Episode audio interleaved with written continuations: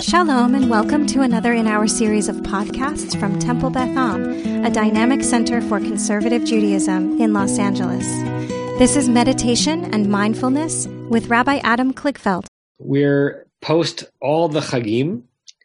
Um, if we go back in time to not only the biblical era, but the early biblical era, um, as you as you might know, as you think about it, the next thing on the calendar is Pesach, right? Uh, aside from you know the Shabbatot and and Rosh Chodesh, um, in the biblical era, there's no Hanukkah because the event hasn't happened yet. Early in the biblical era, there's no Purim because the event hasn't happened yet. There's no Tisha B'av because the temple hasn't been destroyed yet.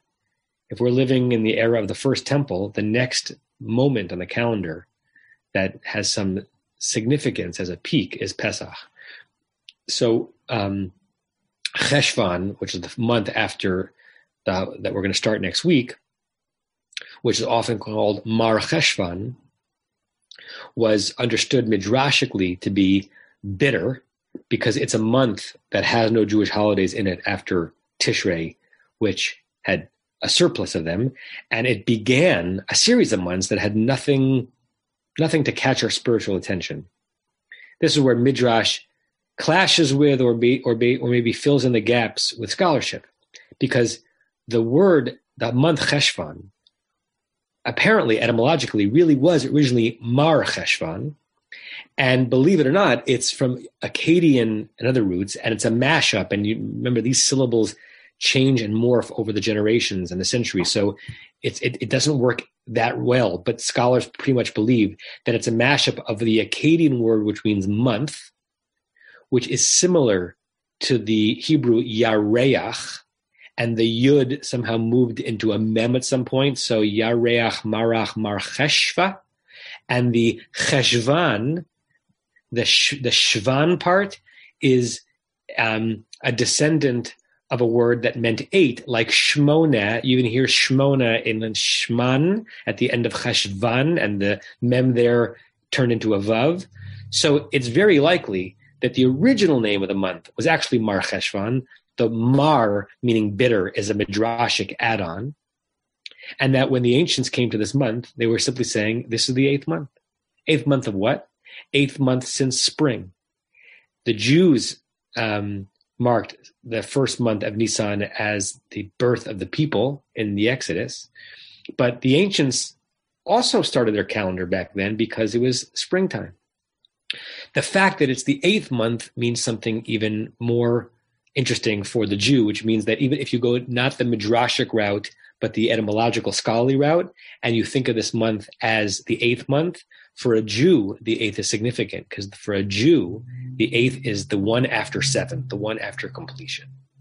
So Mar Cheshvan is the first month after we've completed the cycle of seven. And so midrashically, it's bitter because it has nothing.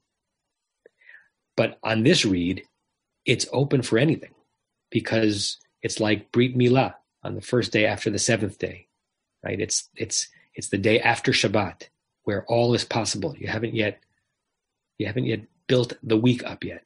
So what I want to do on in the meditation, I just needed to give you that chunky background, is to explore where we are in our spiritual selves right now on the day after, the day after having finished, the beginning of something new.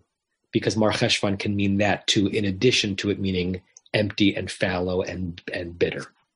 Okay? Um, I know that was a long lead in. Questions or comments on that, or shall we meditate? Okay. Oh, I need this meditation. I always need meditation, but now I really need it. Everyone, close your eyes.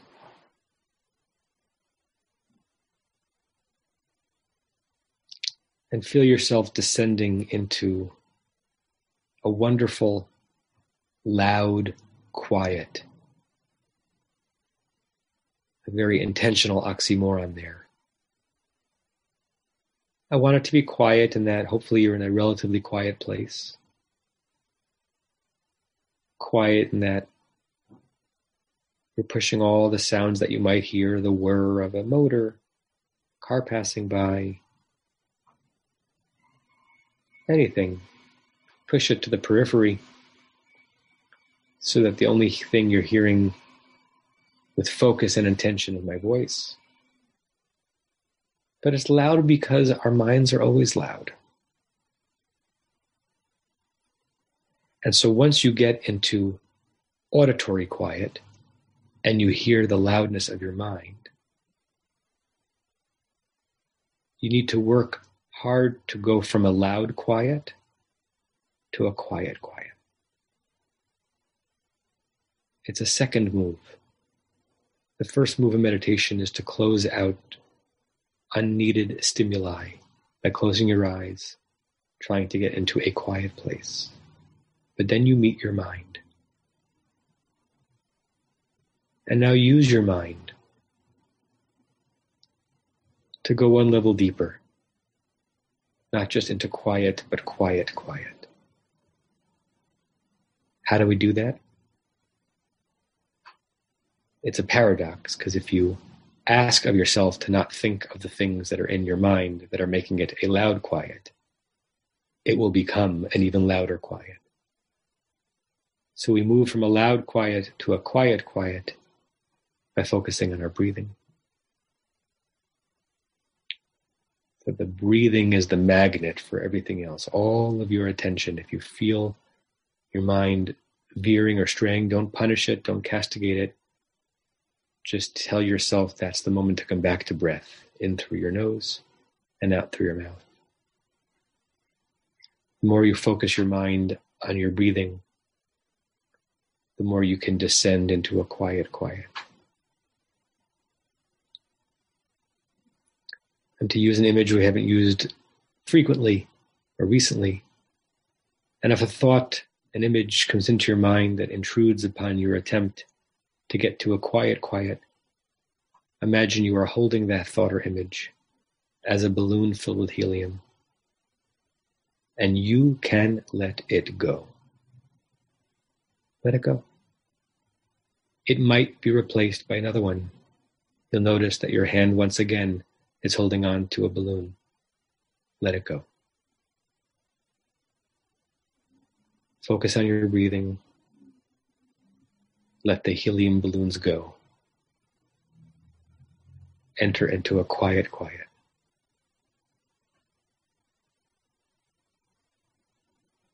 And notice the places where your body feels heavy and weighted in a wonderful way.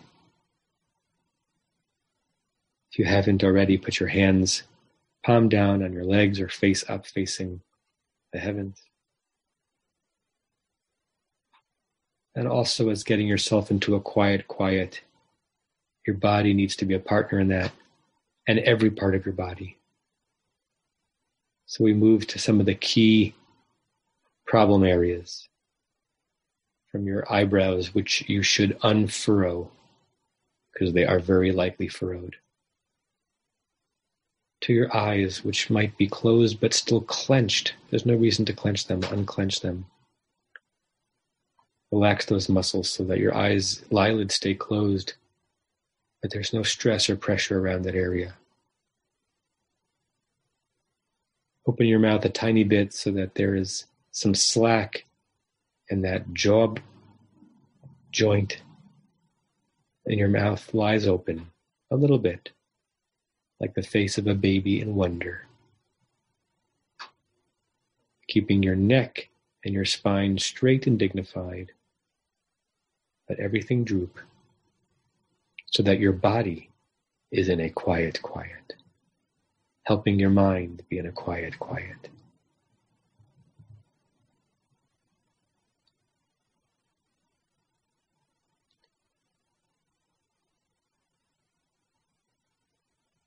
We finish and we start again. Mar Cheshvan. We reach completion. Seven, seven days, seven months, and we start again. Once you look at reality and Jewish reality through that prism, the connections are everywhere. Mar Cheshvan, coming right after Simchat Torah, when we completed and we started again. Complete the Torah and start it again. What does it mean to start a text again? Where you know what it says if you've been reading along throughout the years, but you're still reading it again anew. That's Mar Cheshvan. New terrain, untrampled yet unfilled, unexplored, uninterpreted. That is Mar Cheshvan. We think we know how this year will turn out because everything seems preordained in this pandemic era. But no one has written the story yet of you in this Mar Cheshvan this year.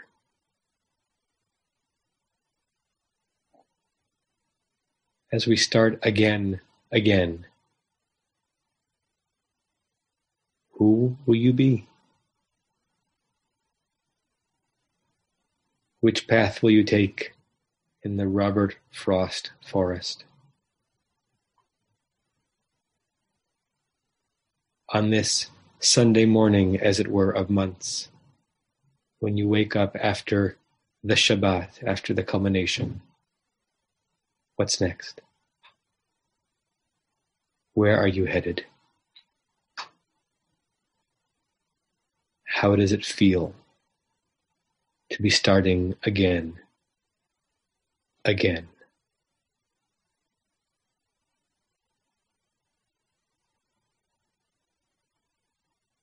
Mar Cheshvan.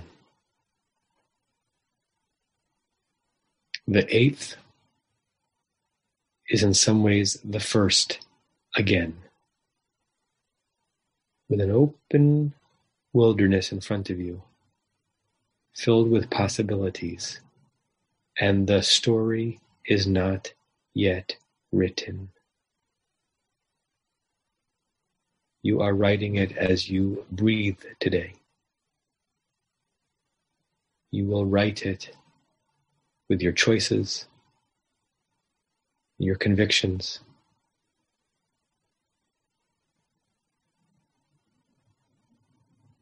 And your devotions, and hopefully your love and your tenderness. But it is not written yet. That is the promise of Mar Cheshvan. It is bitter if you make it so. It can be sweet and full if you make it so. We begin again, again. Mar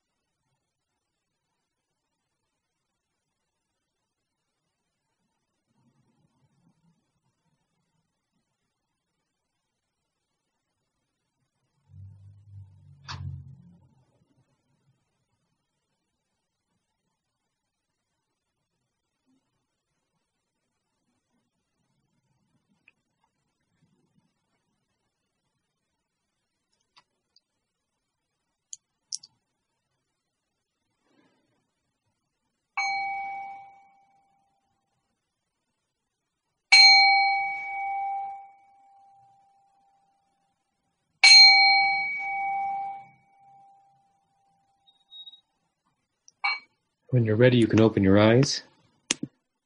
We'll close with the closing blessing, and I apologize that this one went over by a few minutes. One second.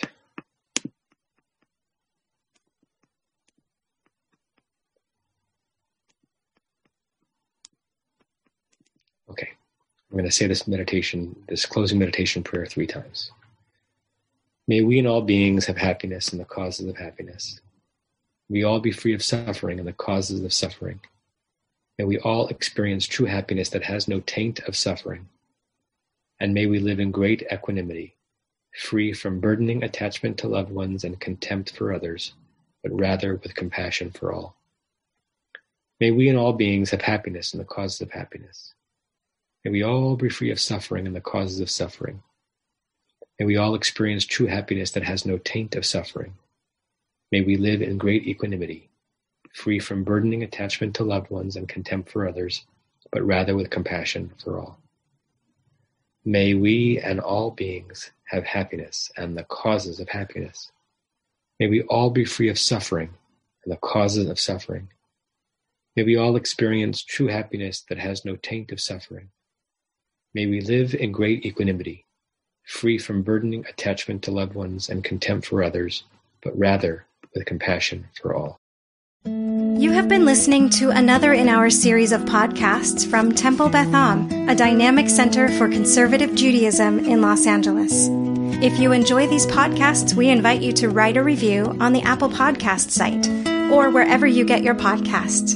For more information about Temple Beth Am Los Angeles, go to tbala.org.